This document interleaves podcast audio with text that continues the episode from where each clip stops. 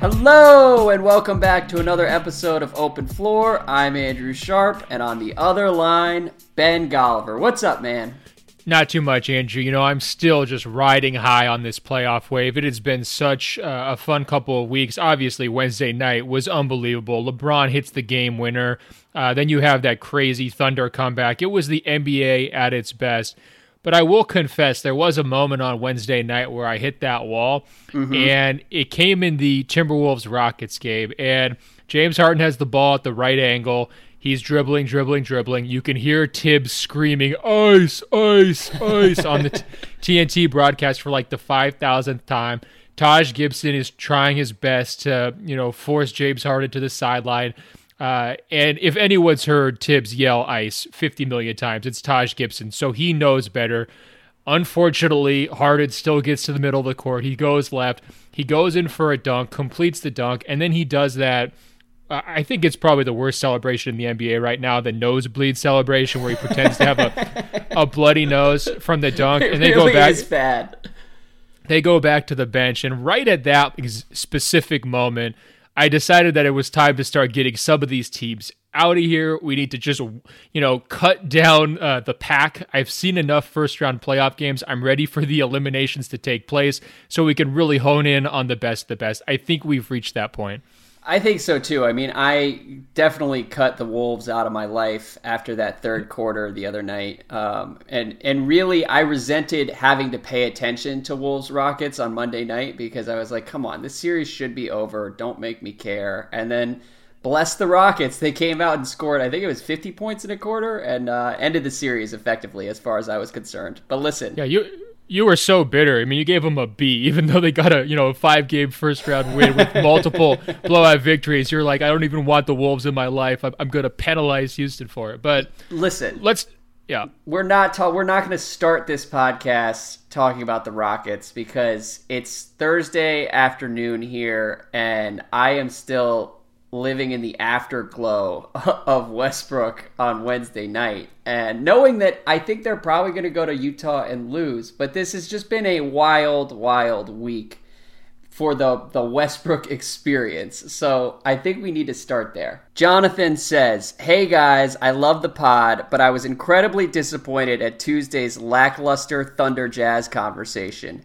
Game four in Utah was a complete and utter OKC meltdown with so many great moments. From Westbrook picking up four fouls in the first half on Ricky Rubio to Mitt Romney taunting Russ, Melo bricking shots left and right, Donovan Mitchell's continued ascension, Joe Ingles' bur- burgeoning playoff highlight reel, and Westbrook losing his cool a plethora of notable moments, he says. Uh, and when OKC finally loses to the Jazz, Open Floor Globe needs to build a funeral pyre commensurate with the disappointment of this Thunder season and assign some accountability.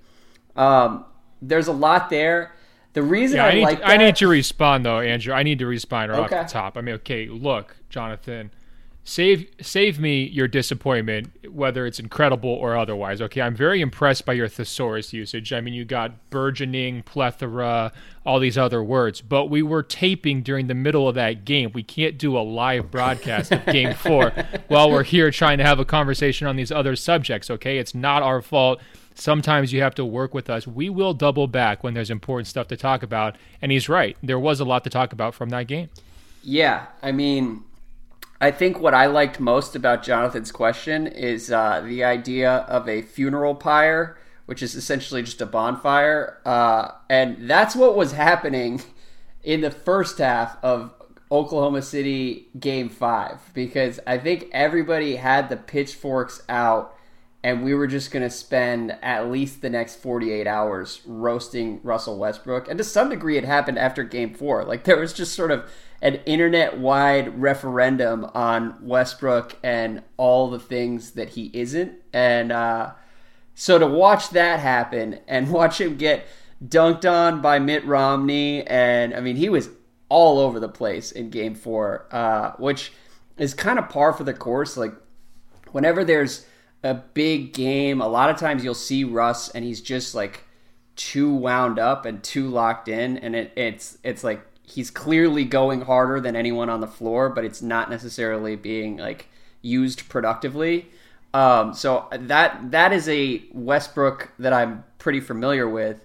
But it was so much fun to watch him turn around uh, in Game Five and just flip it on everybody.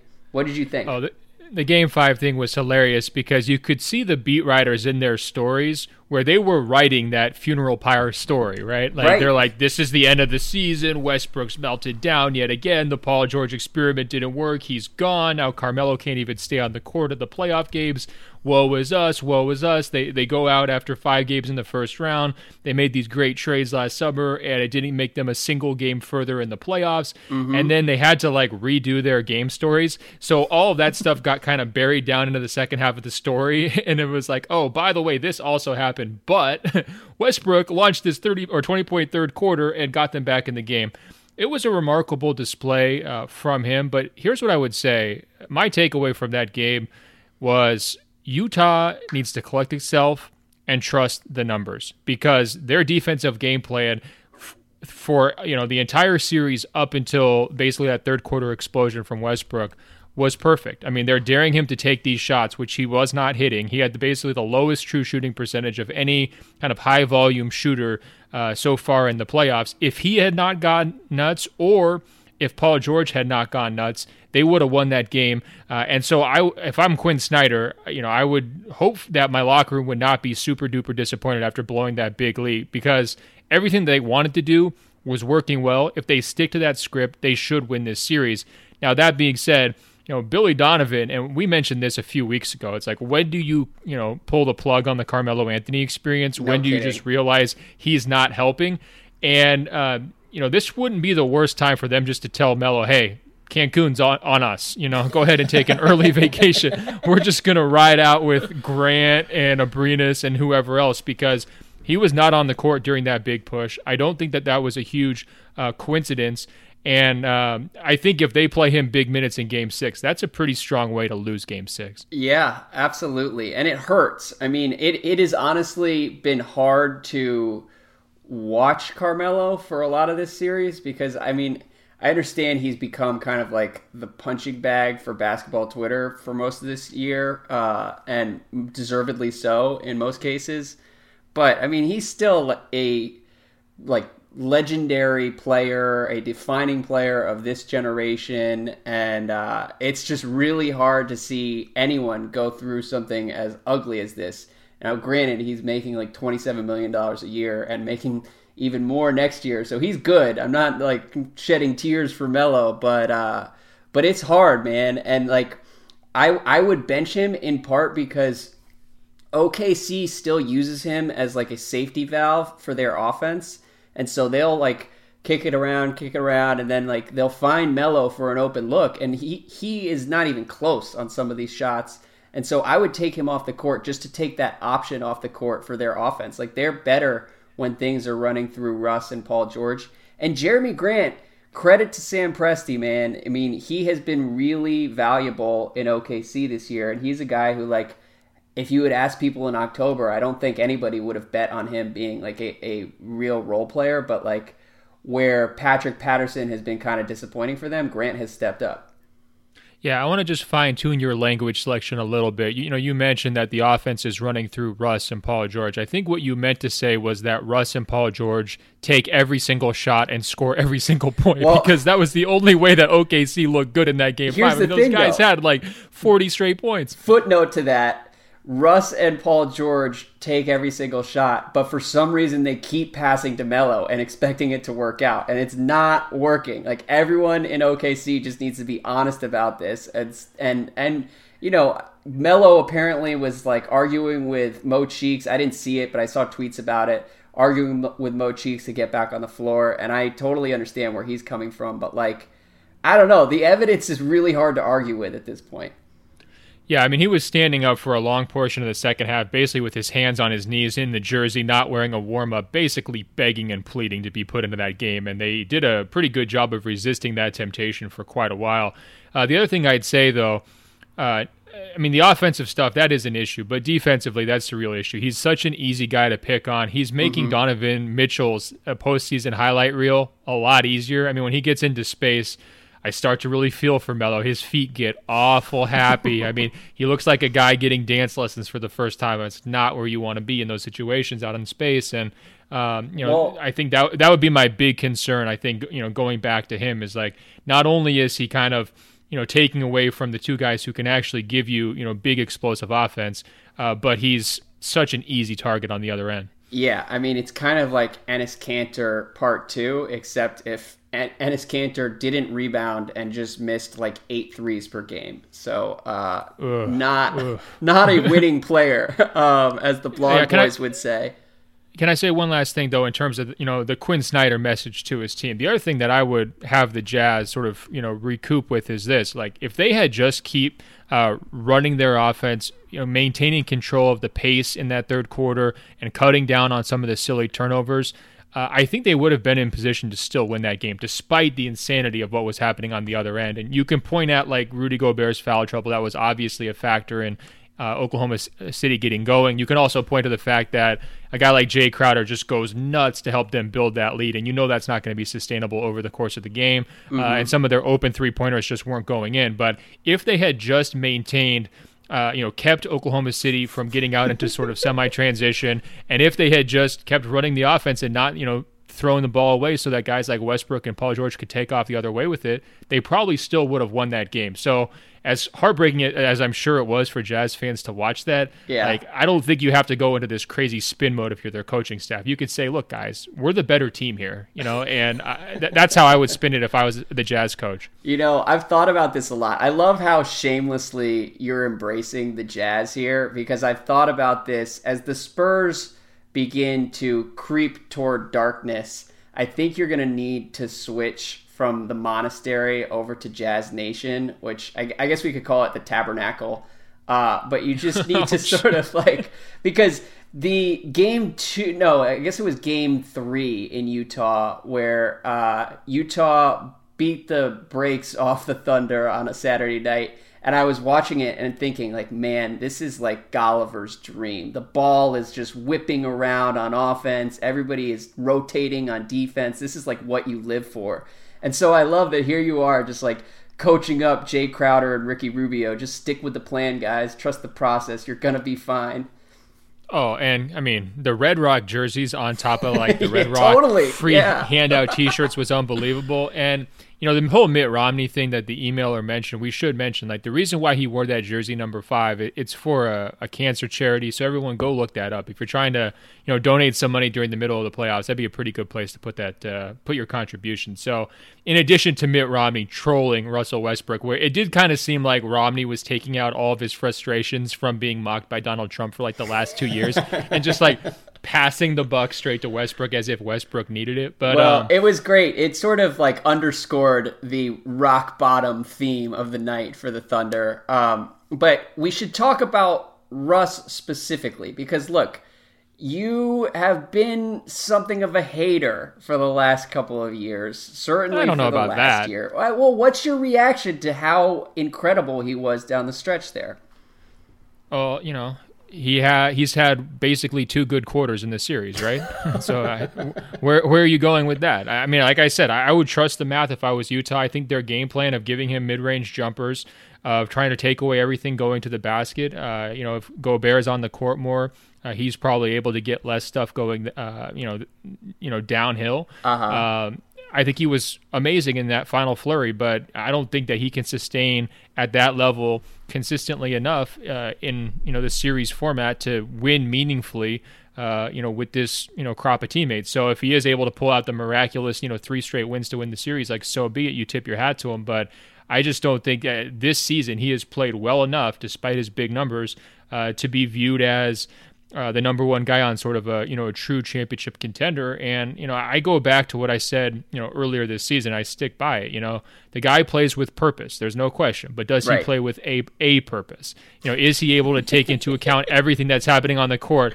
All ten players and a perfect example of that mentality was what he wanted to do to Ricky Rubio. You know, like he's like, oh yeah, it's going to get all personal. He's running all over the court, getting these fouls. You know, he's sabotaging his own defense. He's putting himself in situations where they have to change up their defensive scheme later in the game to hide him so he doesn't get into more foul trouble. That's what I mean. That's not playing with a purpose. You know, that's just you know running out there and and you know being kind of you know about yourself and individualistic. And well, wait, you know, from that standpoint, you know, I, I to me, Houston would beat them easily if they face up, and I'm picking Utah to win Game Six. Okay, I think that's completely fair.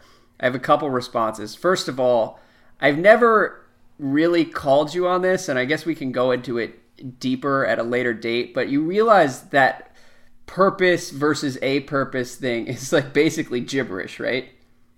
It's not gibberish. It makes sense. it True makes heads sense. understand if, it. If you grew up in the monastery, it makes sense. That's fine. Um, the West. I mean, do I need to do I need to dumb it down, or what are you asking for? Why is it gibberish? Because you can't understand it, or no. why is it gibberish? it just is kind of like vague and meaningless. Um, but I get what you mean. I, the the Rubio example is a, a perfect example of of Westbrook at his worst, and it's funny the second he said that at the podium, I, I had flashbacks to him snickering about Steph Curry's defense after like game three, or maybe it was game four in that Warriors Thunder series a couple years ago.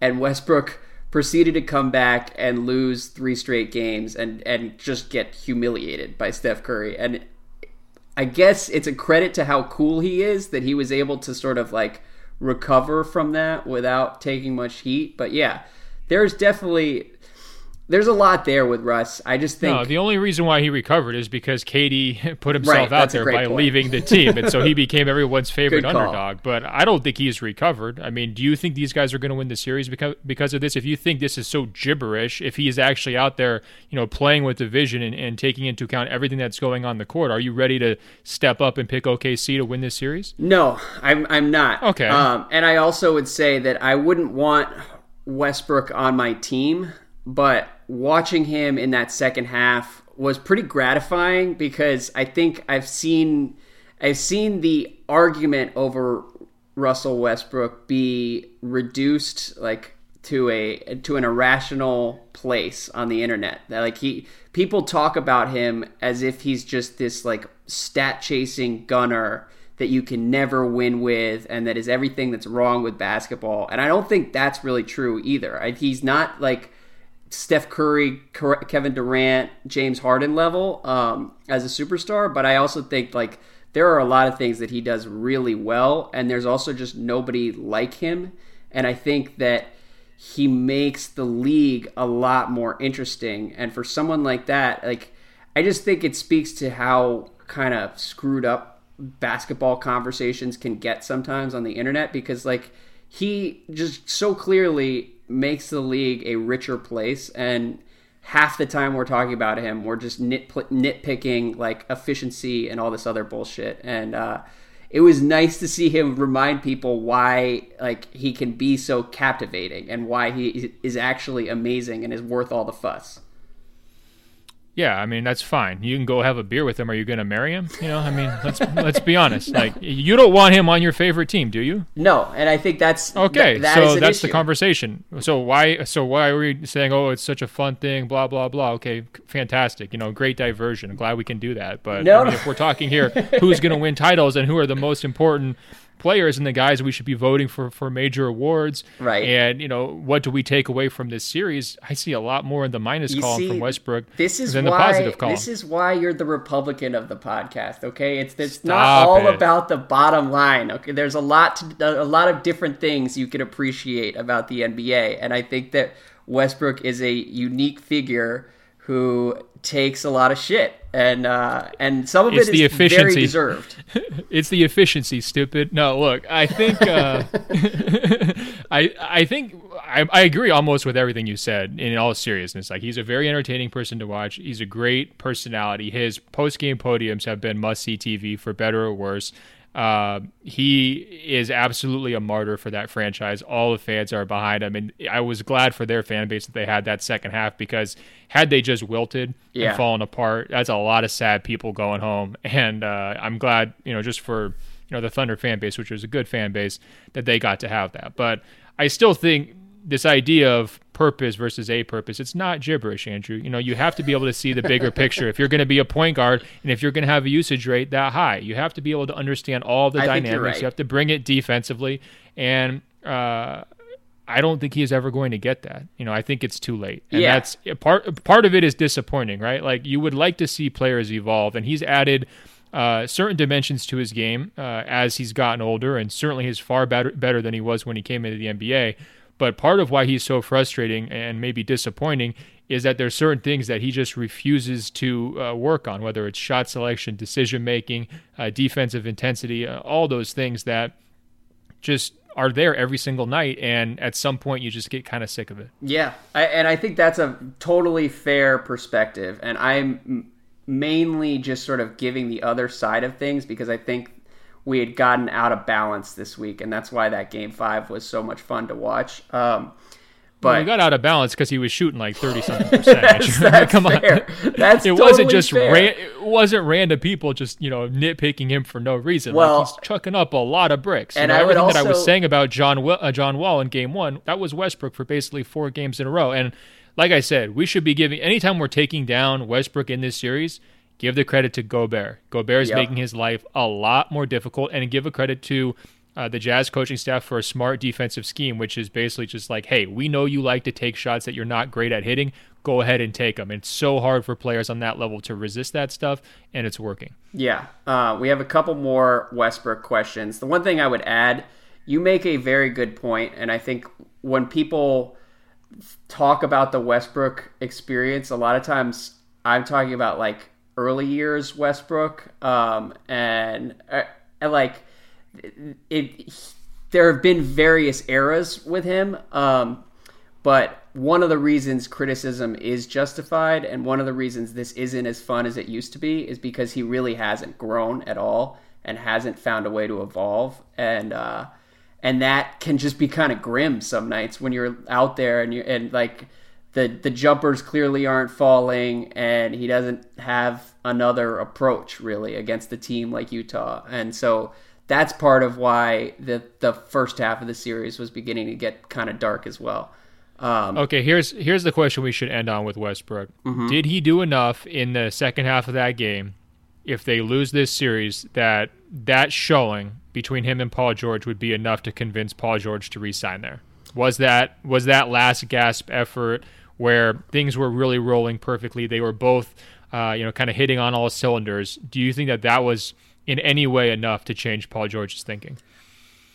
I can't put myself in Paul George's head, I'll, but I'll say this: if I, I were if I were Paul George, I would not be staying in Oklahoma City, regardless of what happens the rest of the way. Even if they win this series, even if they challenge the Rockets, I just think his best role is somewhere else because in, in Oklahoma City, he's basically either asked to do too much and kind of like carry that offense on his own, or he's just totally marginalized and he's a bystander while Russ does his thing. And like there are nights, maybe one out of every four games, they strike the right balance and both Westbrook and George are on and it looks incredible. But more often than not, it's kind of like wonky. It's been that way all year. And if I were him, I would be looking elsewhere just because George isn't good enough to play the KD role. Like KD is one of the 20 best players of all time and I think the way he was able to to just play off of Russ and be great every time OKC needed him to be great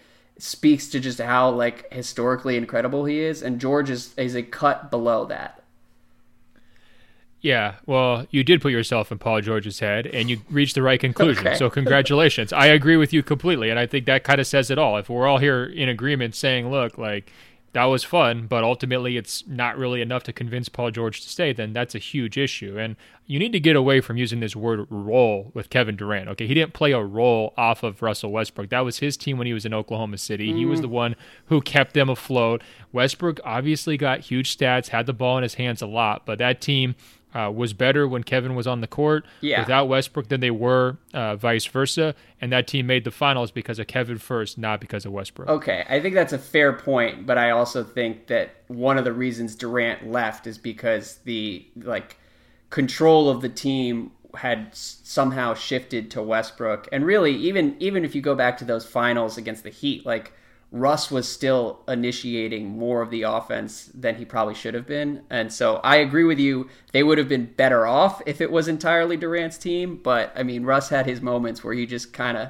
did his own thing. I, I have another question though, because you and I have talked about this offline. Trading Westbrook wouldn't be the worst decision in the world. Is there anywhere you think he could go this summer?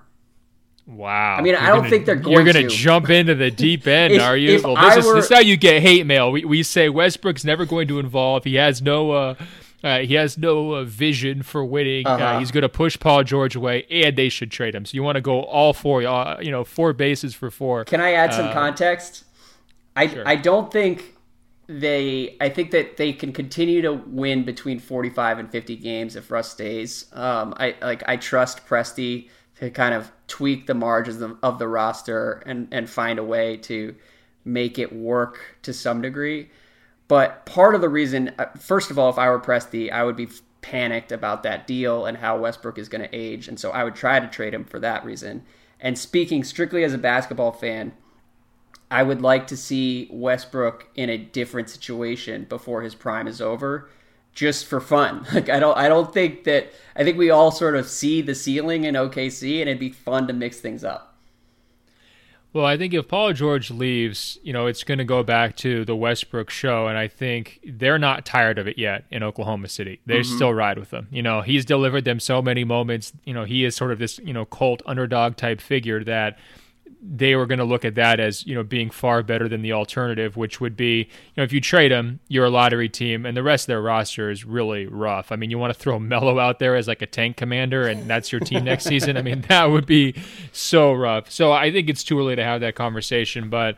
Um, you know, I do think there would be a lot of teams that are interested in him just because he has that star power. You know, yeah. I mean, think about the La- the Lakers and the Knicks would bend over backwards to get a player like Westbrook. You know, even if it meant their ceiling was, you know, 45 wins, they would kill for that, right? I've thought about that a lot. Then Westbrook definitely feels like he's destined to spend at least one or two years on the Knicks. He's just probably not like broken down enough for that stop in New York yet the one team I there are two teams that I could see making a move. Um, the Clippers could make sense. I think Magic and Pelinka are too smart to absorb Westbrook's deal and have that take up like 75% of the cap space this summer. That's probably not their their master plan, but I could see Steve Ballmer doing it and just bringing Russ to LA and figuring out the rest.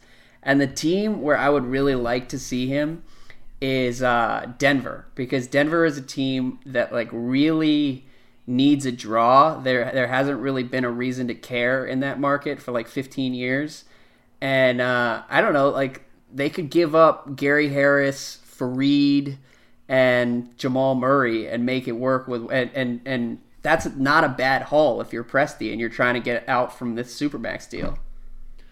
I think the Nuggets fans would revolt at that idea. I mean, they want to grow with their young guys. I, I think. I mean, they're probably viewing Jamal Murray as having a chance in like two or three That's years fair. to be an All Star. When you know a guy like Westbrook might be fading a little bit. Um, you know, it's a constant battle. Uh, for Magic and, and Pelinka, like you're mentioning, between sort of like their obviously great business acumen and understanding of how things would work, and then also their thirst because they like. I mean, reading that Lee Jenkins piece about them, they came off a little thirsty, didn't they? I mean, just like so eager for, you know, like trying to position themselves for free agency. And I'm not saying that in a negative way. I mean, they should be thirsty because they haven't been in the playoffs in years and years and years, and the expectations are huge here right. uh, in the city. But uh, I still think that they'd be like, oh, Westbrook, we can get him for 45. Perfect. Let's do it right now. That's true. Never put anything past them. Um, yeah, Magic is either much smarter than everyone thinks or even more ridiculous than people characterize him as. And it's hard to, to tell. I change my mind by the week. Um, but that's enough Westbrook talk. We've gone gone long on on old Russie. Uh, let's move to LeBron. Alex says, "Did LeBron James just pull a John Wall? Now that we're past the initial Twitter explosion and LeBron has toweled himself off after his post round one, game five win over the Indiana. Pacers. Can we just realize how far the bar has been lowered here? It's the Pacers. LeBron should win. Yet there's Gatorade baths, and he's posing on the scorer's table like John Wall in the first round. What's your reaction to this? I, I enjoyed the hate there. Um, Alex, I will admit that the same thought was kind of going through my mind, but I tried to pull myself out of that well because, look, it is pretty dark when you realize you know, how ugly that game was, how far Cleveland is away from being able to play at like the level of some of these other teams have been playing at during the playoffs um, how random the people he's celebrating with are. Like the, his first stop was, you know, Cedi Osman. You know, imagine right. telling him that 12 months ago, hey, you hit a game winner, and the only person you have to celebrate with is uh, some guy you've probably never heard of at that point of his life. Um, so it was sad, but I also think, look, the over analysis of the celebrations, and I, I'm guilty of this too. I was mocking Harden's, you know, nosebleed celebration. I think it goes a little bit too far sometimes. It's easy to be too bitter uh, that was a very genuine moment uh, when he jumped up on the scores table. It's not like he held the pose up there for like 45 seconds. He was up and down pretty quick. Right. Uh, I actually, in hindsight, you know, revisionist history, I don't really even fault John Wall for doing what he did too. I mean, we want these guys to play with emotion and show who they are. Uh, you know, for LeBron, this has been a long, tough, dreary season, um, and to have that moment, you know, I, that seemed pretty pure to me. It didn't seem staged, and you know, from that standpoint, I'm not gonna, you know, nitpick it at all. Yeah, I, I think that's valid, and it's also one of those things where if you were watching it live, it felt totally reasonable because it was just a really cool shot, uh, and it just just like it was a, a real moment. Um, and then 24 hours later, you go back and watch a YouTube video, and you're like, man, it is kind of weird that this is this is where the Cavs are, like barely scraping by the Pacers and acting like it's a miracle when they do. Um, but well, that's that's a great point because history is going to be even worse to it. Like if they lose to the totally. Raptors in six, you know, then we're going to look back in five years and be like, why did he do that? But I would also say, having been in the building for lots of game winners, like you know, over the last 10 years. I was there for LeBron's against Chicago, you know, before, when he scratched David Blatt's play. Yeah. Chris Paul beat the Spurs. Uh, you know, Brandon Roy had a couple of really amazing game winners in Portland.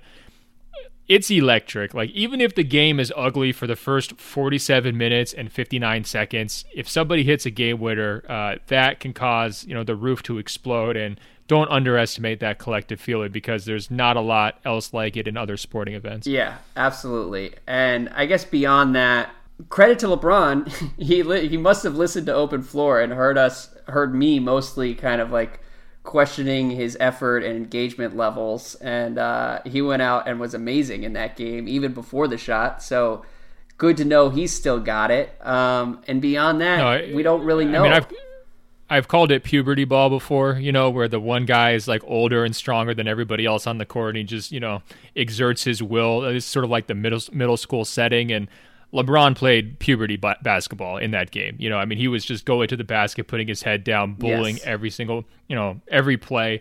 Uh, I, I want to ask you though, because the the emailer did a fantastic job of completely hating on LeBron, but not mentioning the goaltend anywhere in the uh, you know paragraph long uh, screed. Uh, what do you think of the goaltend? Because when I watched it in live time, to me it looked like a goaltend. I was surprised they didn't call it because you know it's a kind of a bang bang visual play, but like when he got the block in the finals, uh, you know, on Iguodala, I couldn't tell that one. You uh-huh. know, I uh-huh. had to see it in super slow mo, but I felt like that one was seeable, and and maybe he got away with one. Uh, I agree. I mean, it was definitely a goaltend after the fact. Um, I think I generally err on the side of assuming things are goaltends. Like whenever it's it it's a bang bang play, like you said, I'm always like, oh, that's definitely a goaltend. It definitely hit the backboard first. But like he uh, he's LeBron, so he's gonna get away with some of that stuff, and that's just part of the deal, and it's part of the the reason he is so tough to beat in the playoffs every year because. I, I guarantee if you go back over the last three or four years, there's all kinds of like 50-50 calls that have gone to him and I'm not even complaining about that because that comes with the territory when you're one of the best players of all time but that's just sort of part of the deal and I think Oladipo was frustrated reasonably so uh, but but yeah, I mean, I, it didn't surprise me. I thought it was a goaltend uh, when it happened, and it also did not surprise me that he got the call. Yeah, when the NBA came out with the last two minutes report and they admitted that it was a goaltend, I kind of wondered whether the Pacers might hang that up at Banker, Bankers Life Fieldhouse up in the rafters as just sort of like their moment of truth. Like, we were robbed officially. the NBA admitted it because that is so heartbreaking for that fan base. And granted, he had a three pointer, so it was kind of moot. Right. But still, I mean, the game situation changes. You know, your, your strategy probably changes. Uh, you know, defensively if you were up two rather than tied. But uh, I just thought like to lose to LeBron year after year after year in the playoffs, whether he's in you know Miami or Cleveland, and then to potentially lose this series in part because of that that call uh, that's the type that you're going to dwell on if you're a fan for months into the offseason. It's brutal. And that's actually, you make a really good point. It would have made LeBron's game winning three like 10 times cooler if he had been down two in that moment. So that's the real reason we should all be upset about the goaltending call. Um, can I tell you one other thing that I thought of this week as I was writing about Paul George? Please.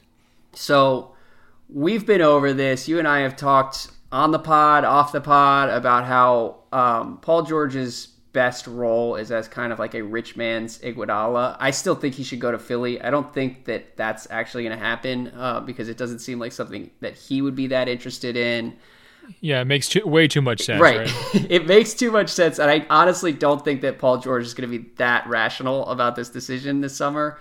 Um, the the other path that's out there though that seems like it's been underplayed is for him to just opt in and go play with LeBron in Cleveland. Like it wouldn't be that hard to make that happen, and um, and I could see LeBron ultimately staying in Cleveland. Like I don't know, the closer we get here, the the harder it is for me to imagine him somewhere else. Um, and that's that's one scenario where it could really work. I and I think in that scenario they would also try to use the Nets pick to get another star, and it would probably be Kevin Love going to OKC for Paul George. Um, but it's just something that I was gaming out in my head this week as I wrote about Paul George. Is like the opt-in, uh, the basically the CP3 model is is a very real possibility for him.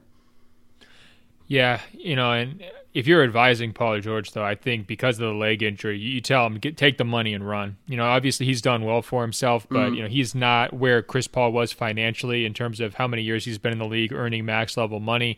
And from that standpoint, you know, I wouldn't mess That's with it. Fair. If I was him, I would, I would, you know, try to cash out. But who knows? I mean, these guys are coming up with new strategies and ways to team up. You know, every single summer, staying ahead of the curve, and you know, we're just trying to kind of keep up with them. Okay. Well, moving on did you watch Wizards Raptors? It was on at the same time as Cavs Pacers, so you would have had to go back and watch it, and I can't blame you if you didn't. I'm just curious if you have any takes. Well, I'm offended you would even ask. Of course I watched it, Andrew. Okay. break. All right, fair enough.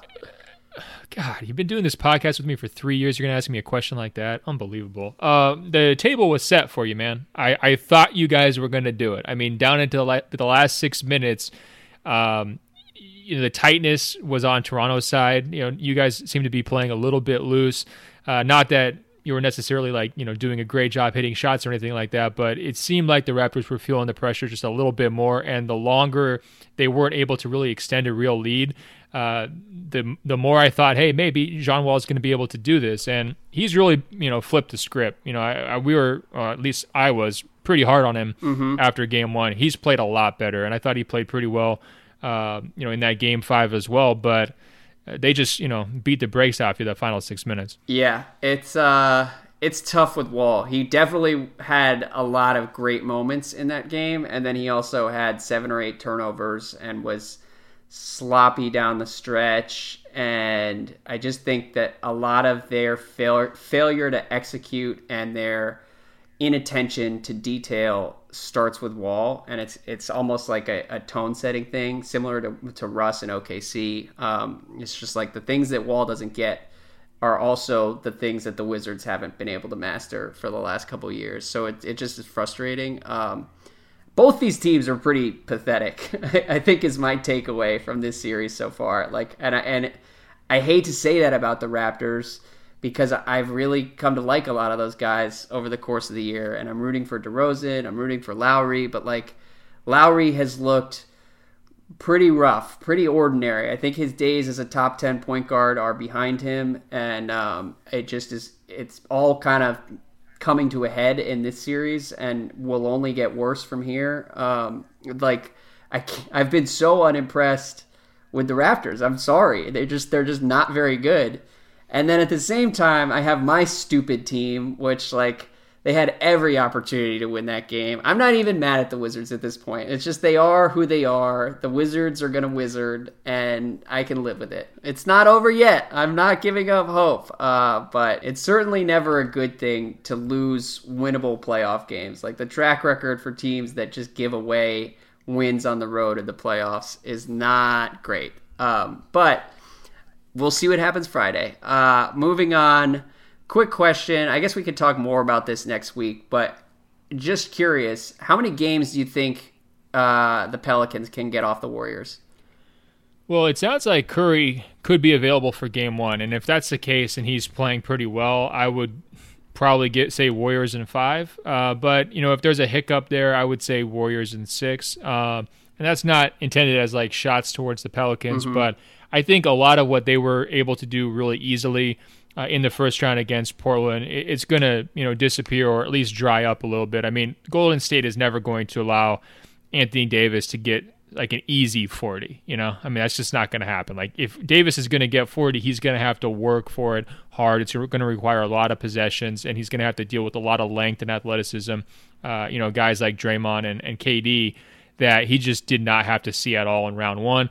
I'm also banking on you know regression for, for Holiday Drew, yeah. and Rondo. I mean, both those guys have a chance to, to play well in this series. They're guards, but uh, I think Golden State's team defense is going to put them through uh, you know a lot tougher test than uh, Portland's did. So uh, I'm still going with Golden State in that series, but you know the Curry factor. You know, there's going to be an adjustment period. Uh, you know, I'm sure there's going to be some rust for him. He hasn't played in quite a while, but just his presence on the court, I think, will be enough to make life easier for everybody else and, and keep them in control of that series. I think you're right. Um, I I don't I can't explain why, but I'm just I'm excited to watch this series, and it, it I may look back and regret ever thinking that it could be close or interesting, but. Um, I think that watching Davis out there, part of it is we just haven't really seen the Warriors tested in a meaningful way because like the last month of their season, like the Warriors themselves kind of punted on, and then the the Spurs series was just a nullity.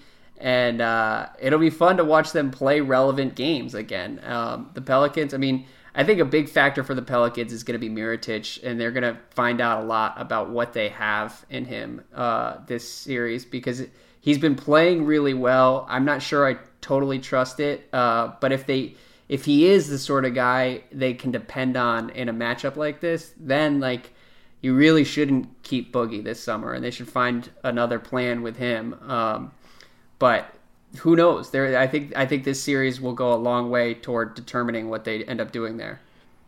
I mean, you're right that the Warriors, uh, you know, really haven't been tested, but they also haven't like, you know, been all out gunning like uh, overwhelming offensive force here in a long time. I mean, it's been a while since we've seen Golden State sort of at the peak of its powers, obviously without Curry, but also because they were just kind of, you know, just jogging through the regular season. So trying to flip that switch, I think, uh, is going to be the number one reason to watch this series. If they do it, it's going to be fun basketball because we've all been, you know, waiting for so long to see it. Yeah. If they don't do it and their bench kind of continues to be kind of meh and they're starting to scramble like how are we going to score points or maybe we can't control uh, New Orleans from a pace standpoint as well as they thought they could their reaction will be fascinating. You know, will somebody crack? You know, is, is the pressure going to get to someone? Will they go after the referees?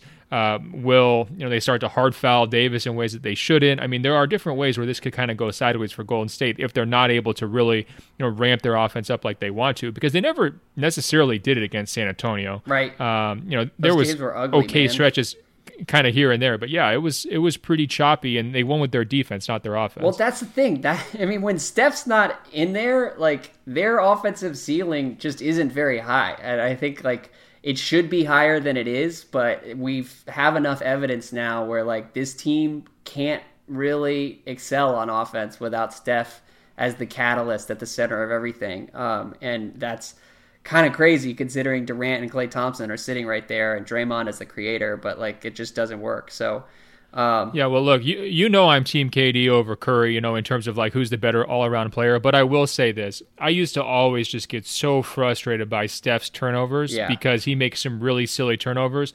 But if I have to watch Kevin Durant try to throw a pocket pass through five hands and have that pass not reach its intended recipient, again, I will lose my mind. So for if for no other reason than avoiding KD's ugly, silly turnovers when he's the lead ball handler, we need to welcome Steph Curry back to the court sooner rather than later. I don't know if that soon. I would enjoy a couple games without Steph Curry so that we get to pretend this is a close series for the next week or so, and then we'll see where we are. Um, but moving on, Ethan says, which rookie has had the most impressive start to the playoffs? 12 uh, time Tatum, Ben Simmons, Donovan Mitchell. I mean, it's hard to pick. Come on. First of all, come on. Is is Ethan a Celtics fan trying to slip Tatum into this I conversation? Respect it. Get I out really of here. respect Get it out if here. that's the case. Uh, Tatum has been all right, but Donovan Mitchell has been amazing, but he's in kind of like the future All Star class of things, where Ben Simmons is looking like a future Hall of Famer out here and has totally changed the Sixers season. So I think you got to go with Simmons, obviously. But I especially have been blown away by Donovan Mitchell. I did not expect, even as someone who liked him and liked watching him in Utah all year, I didn't expect him to be this good in this Thunder series. Like he has been awesome in almost every game. Yeah, Andrew, who would you say is the best player in NBA history? Is it Michael Jordan, Bill Russell, or Tom Gugliotta? I mean, what is this question from Ethan? Jayson Tatum is the best rookie. Get out of here. Um, I would have Simmons one, but like you're saying, Mitchell half step behind him. I loved what Dwyane Wade said about Ben Simmons. He's he said, look, you know, Simmons, much like LeBron, uh, in his in this playoff series, never had a bad game. He left his imprint on the game every single time, with and without Embiid. Uh, you know, like I mentioned earlier, he did a great job of kind of shape shifting his skill set to allow Embiid to come back and thrive. He brings it defensively. He's a very good defensive player.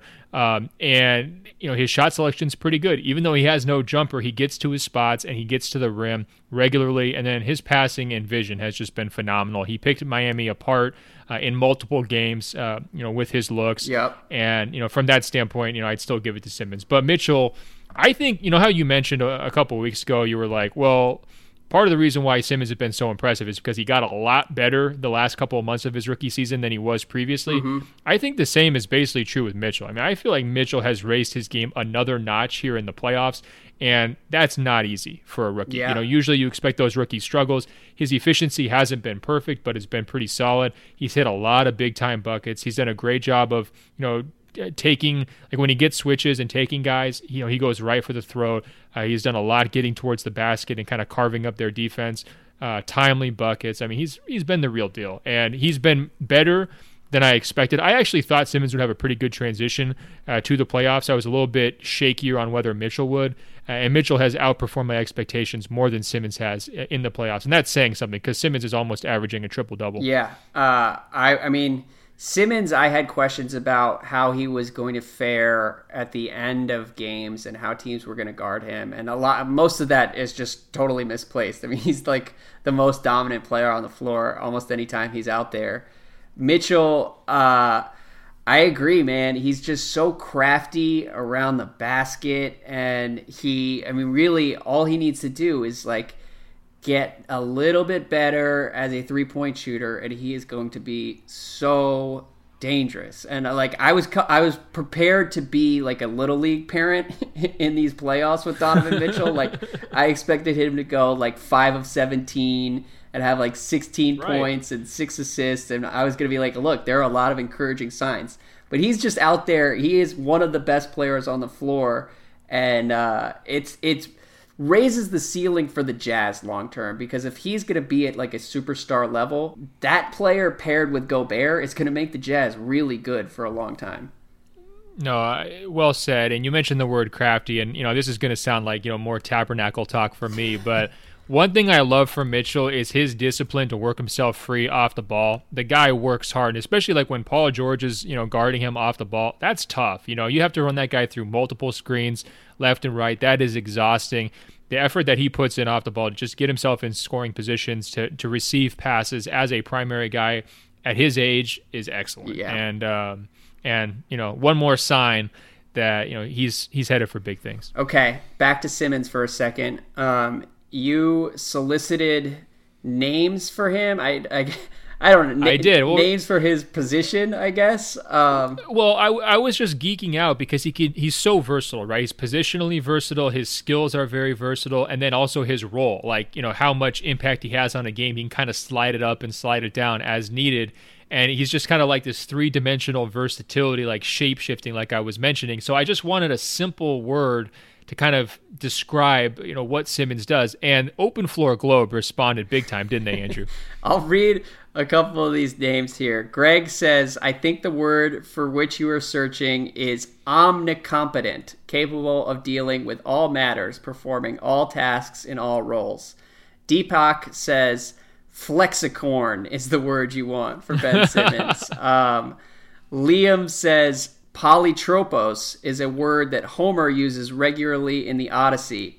Indeed, it's oh. the very first adjective in the book, and whilst the literal translation would be a person well traveled, the word is used to describe someone who is resourceful or adaptive, a person of many turnings.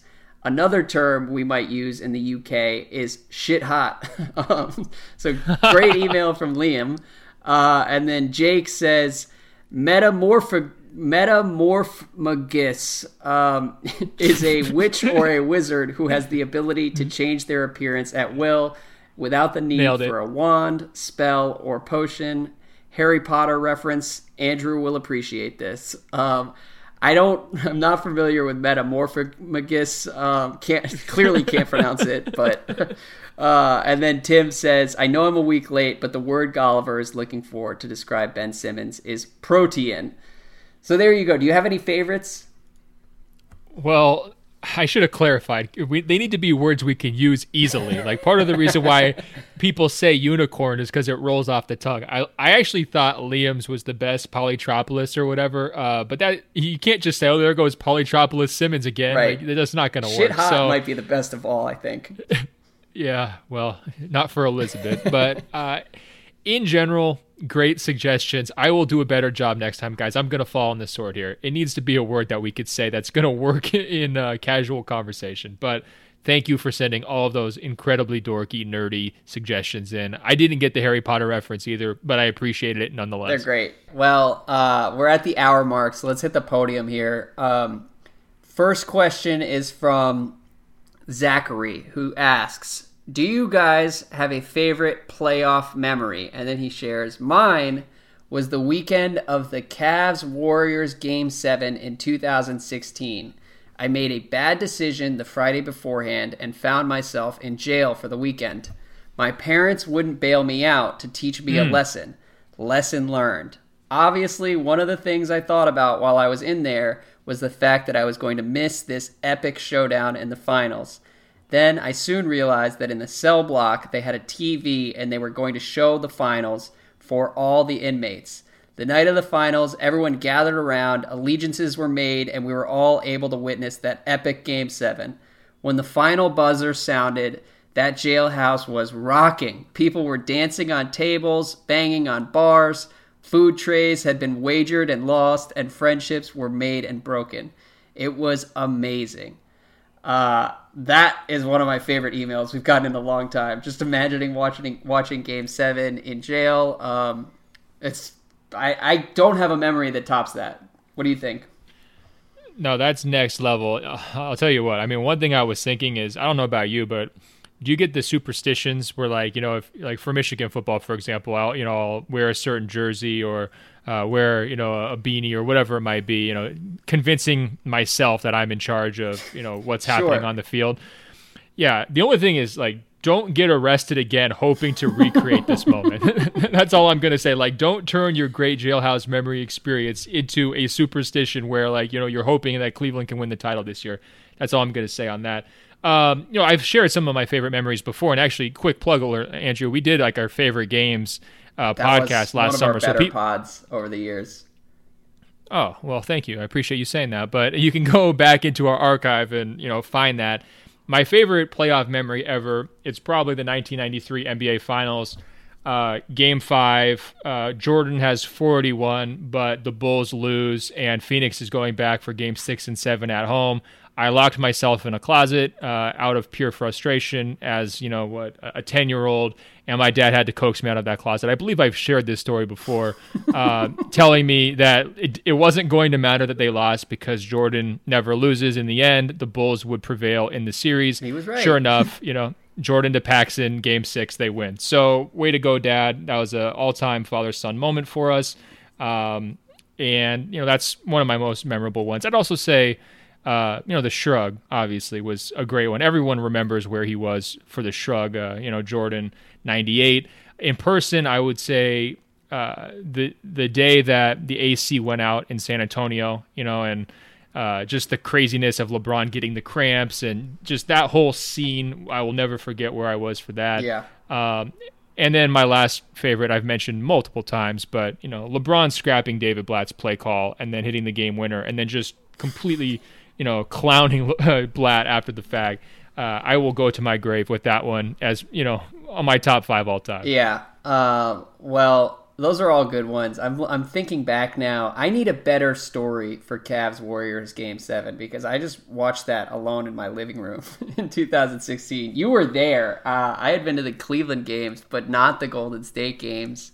Um, one one that I really liked in recent history is I was in Seattle with all my Seattle friends watching uh, the Klay Thompson Game Six when he came back and oh, yeah. in OKC, and all my Seattle friends just fucking hate the Thunder, and so rooting against the Thunder in that game and and watching Klay go off was one of the more entertaining uh, playoff memories I've ever had. Um, and then there are a lot of games yeah. in person, a lot of Wizards losses.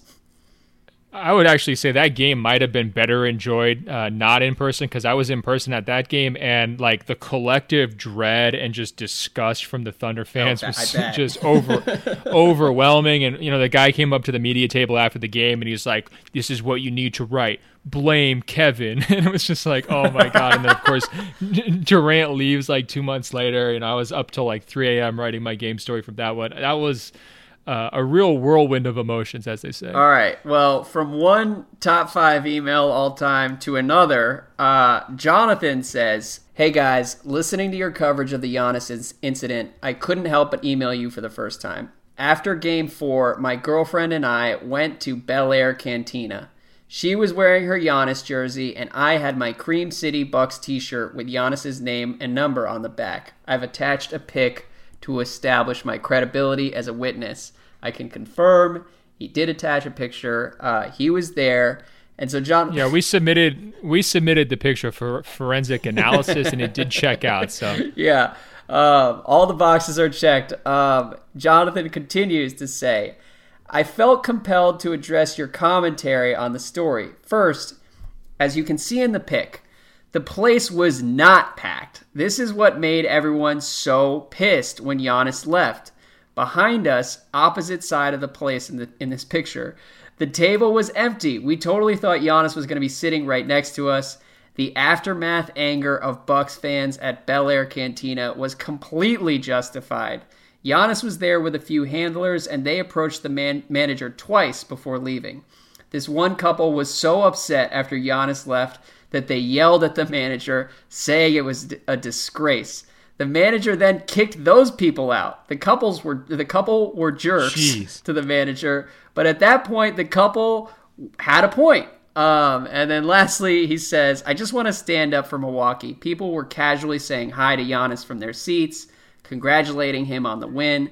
But they weren't approaching or crowding him, and I think it's a good, classy thing that people were not running up on him and giving him space to enjoy himself. I live in downtown Milwaukee, and even though it's a small city, people act like they've been there before. So, look, this open floor Ooh. globe is out there in the streets. Uh, we've got eyes and ears live, everywhere. Live reporting. Yeah. this is awesome. What did you think?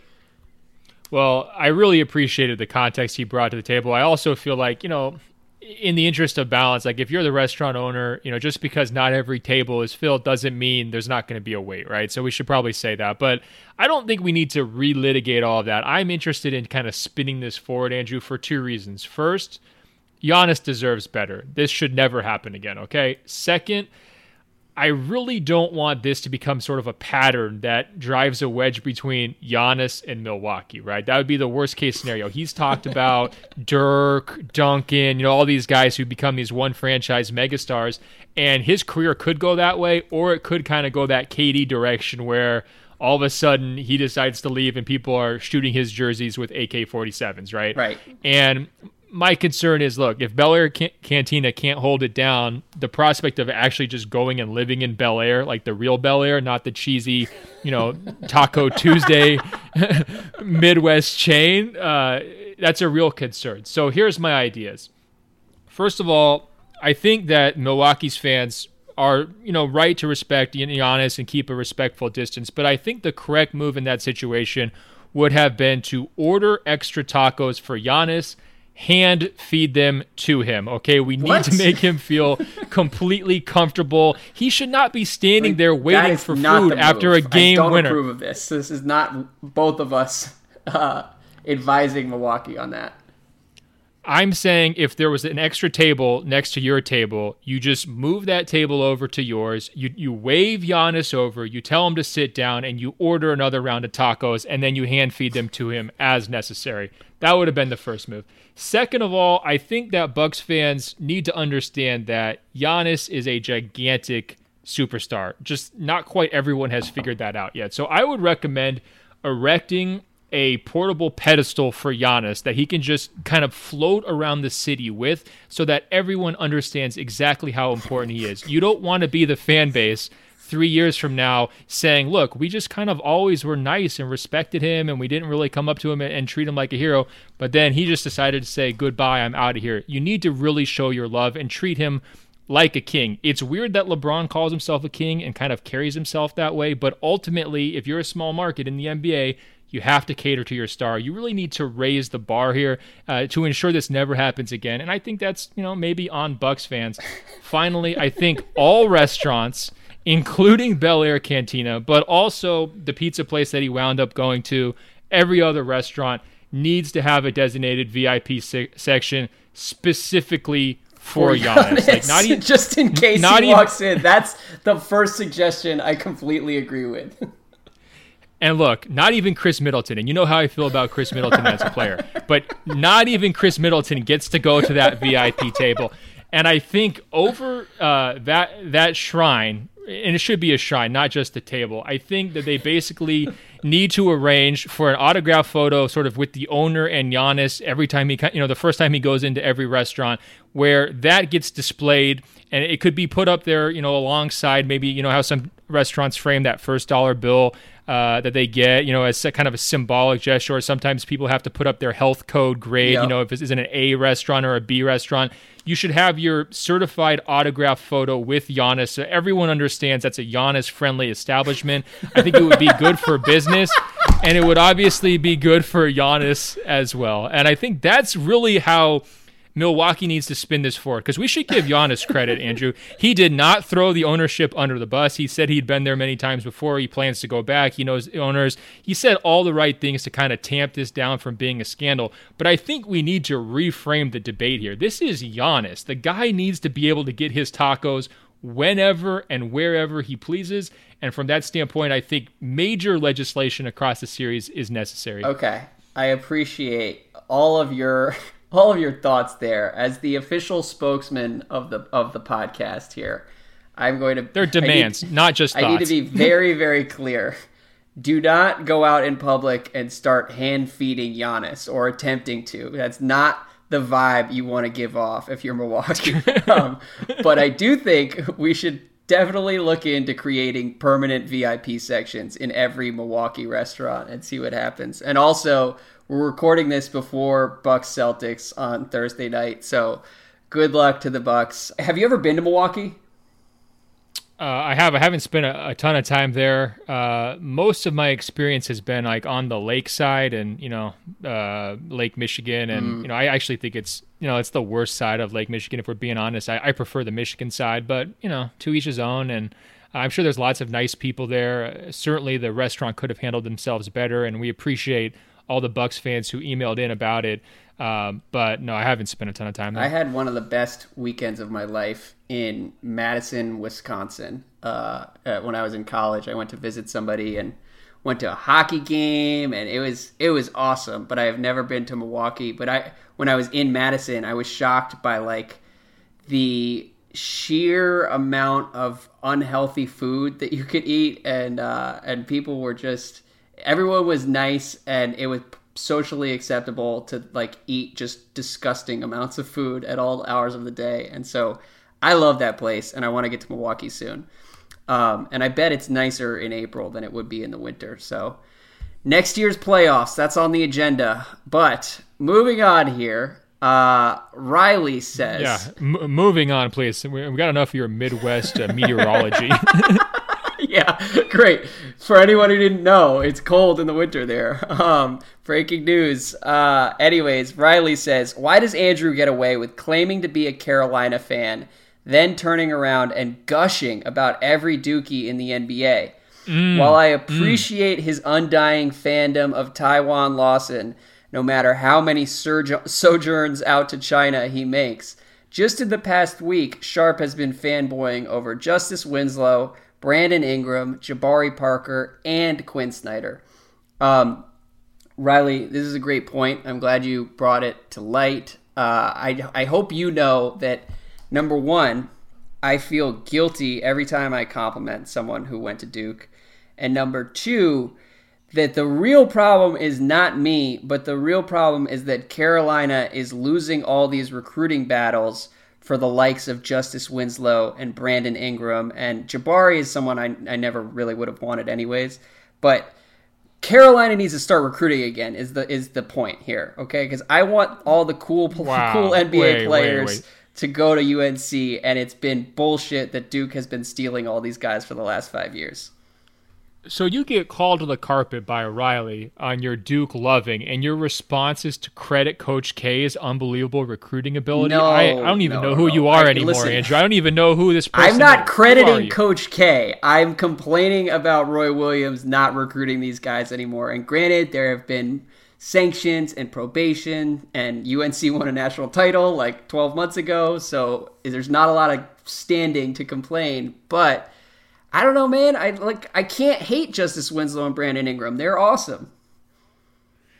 Yeah, I had noticed this too, by the way, and I'm glad somebody said it because I wasn't going to call you out. But uh, do you think this USA basketball thing plays a I real role in terms of of what Duke's doing? And you know, as a Carolina fan, here's the real question: as a Carolina fan, do you think that Coach K should have ever been allowed to be the, the coach of uh, USA basketball? That seems like an unfair advantage. Yeah, it's upsetting uh, because it definitely turned their whole program around. And it's funny because if you really get like deep into college basketball recruiting, and I'm not really that far into it, but I've got friends Thank who God. are.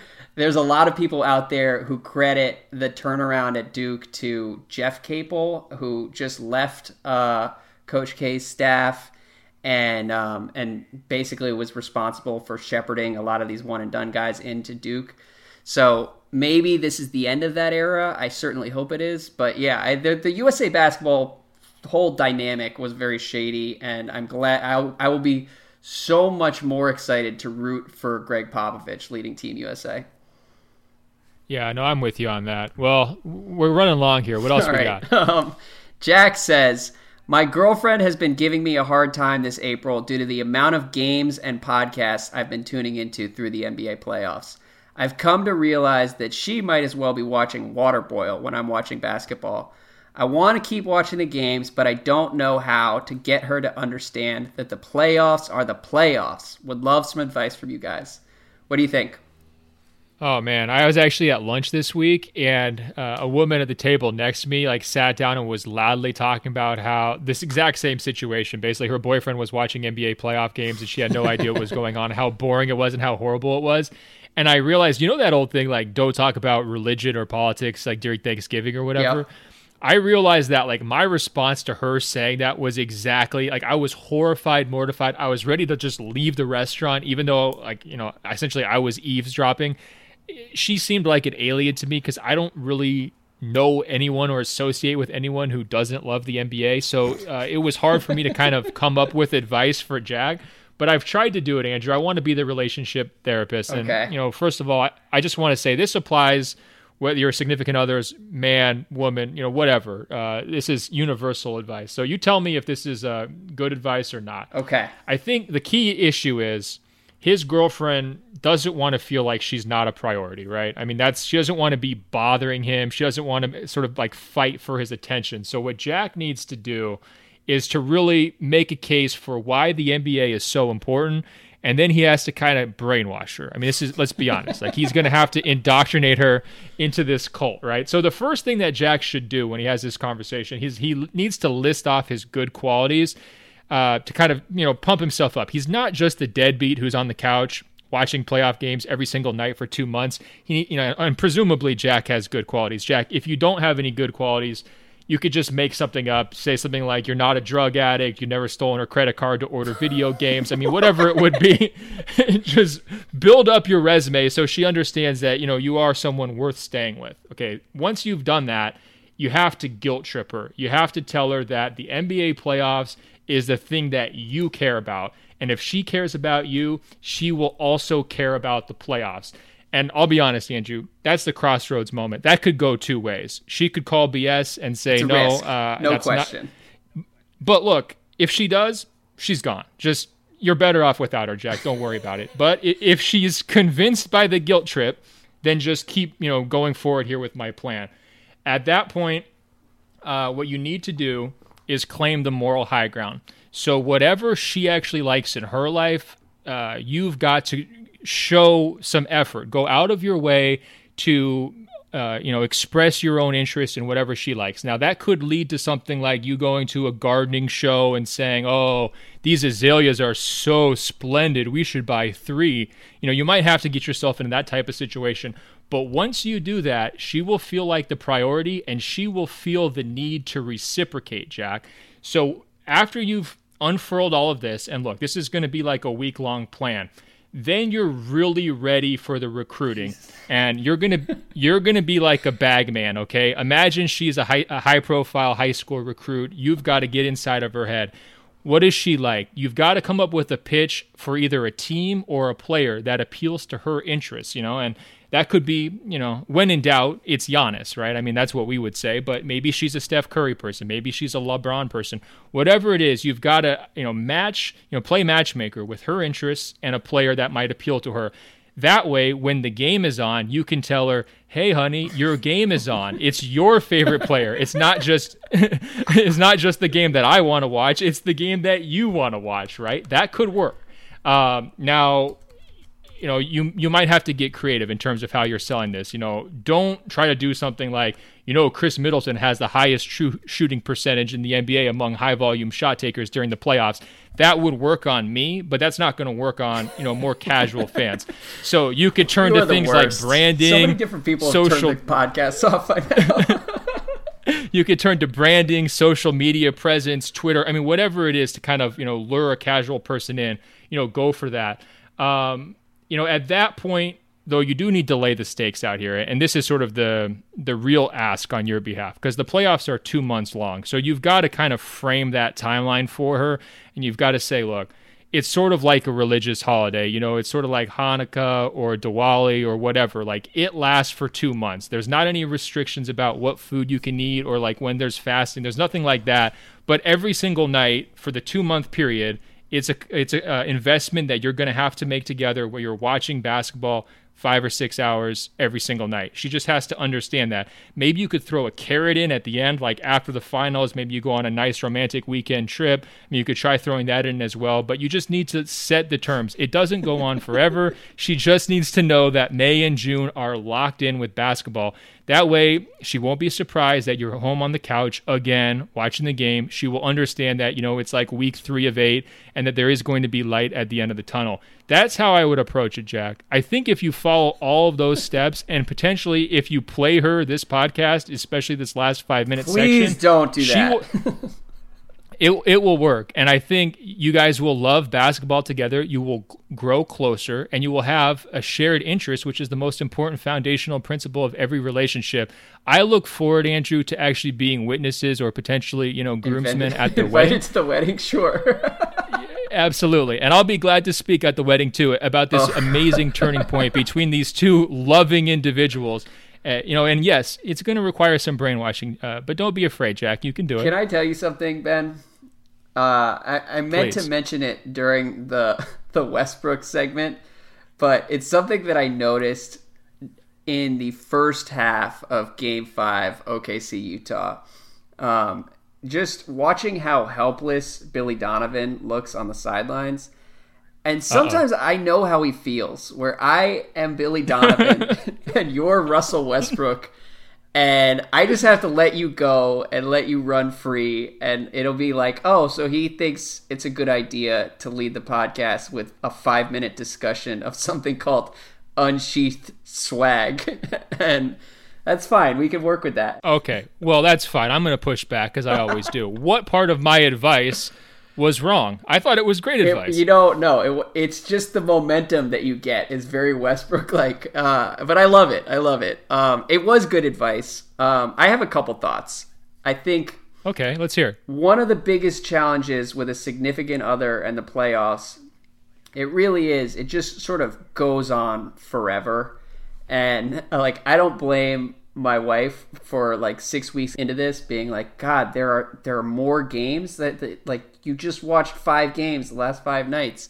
And so that's big. You definitely gotta like pick and choose some off nights um, and then a favorite player definitely helps. My wife has gotten very into steph curry in recent years. See? her all-time favorite is Dwyane Wade uh, which i did not feel great about at the peak of the, those heat title teams but she loves d wade um, but the main thing is, I have come to like yesterday. I actually came to an epiphany because my wife listens to podcasts too. She's listened to like one or two episodes of Open Floor in the last like two and a half years. But one of her favorite podcasts is uh, My Favorite Murder. Have you ever heard of that? I haven't, but go okay. on. Well, it's it's sort of like a true crime podcast and there my wife is like deep into it. She's in like a facebook group and listens to every episode as soon as it's up. And uh and anyways there was big news in the my favorite murder world yesterday because the golden state killer was captured. Yeah. And uh and so my wife sent me like multiple text messages about this throughout the day. And then when i was home like we were talking about it all night. And in my head, I was like, why do you care this much about? I mean, I'm glad they caught him, but like, I, I don't, I'm not like that interested in it. And it just was like an ongoing thing that monopolized her attention. And it seemed very stupid to me. And I realized at the end of the night that that's definitely how she feels about basketball. And so, really, the main thing you can do is just appreciate uh, any significant other that is willing to be patient with our stupid obsession because my basketball obsession is definitely as dumb or dumber. That is a great case in point. So what you need to do, Andrew, is tell her like the next vacation you guys are going to go on is going to be you're going to tour the Golden State Killers crime scenes. you know, you're going to go and see Steph Curry. You're going to go Yeah, exactly. I mean, you just spin this forward. You, are just following my blueprint here, and, and, you're just stumbling through it year after year. If you had just asked me for advice, I could have told you this, and we would have saved you a lot of time. All right. Well, good. Listen. On that note, I think we should wrap it up here. We were we are going to be back next Monday, I believe, and we'll recap the end of these series over the weekend, preview the second round. Lot to run through. It's been fun, and uh, yeah, Thank you, Ben. The other thing I forgot to mention, Jack, take your girlfriend's phone, go to Apple Podcasts, search Open Floor, scroll down. It'll say rate and review. pound that five star review. If she likes basketball, if she doesn't, that's okay. Either way, we'll take that five stars from her and anyone else. Uh, Andrew, until next week, I will talk. Awesome, man. Take it easy. Another great edition of Open Floor is in the books. Did you know Locked On has a daily podcast for all 30 NBA teams? If you're a Lakers fan, search Locked On Lakers. A Celtics fan, search Locked On Celtics. Warriors fans, search Locked On Warriors. Yes, all 30 NBA teams have a daily bite-sized podcast on the Locked On Podcast Network. Search on Apple Podcasts or Google Podcasts for Locked On, your favorite team. Or tell your smart speaker to play podcast Locked On Your Favorite Team. It's the Locked On Podcast Network, your team every day.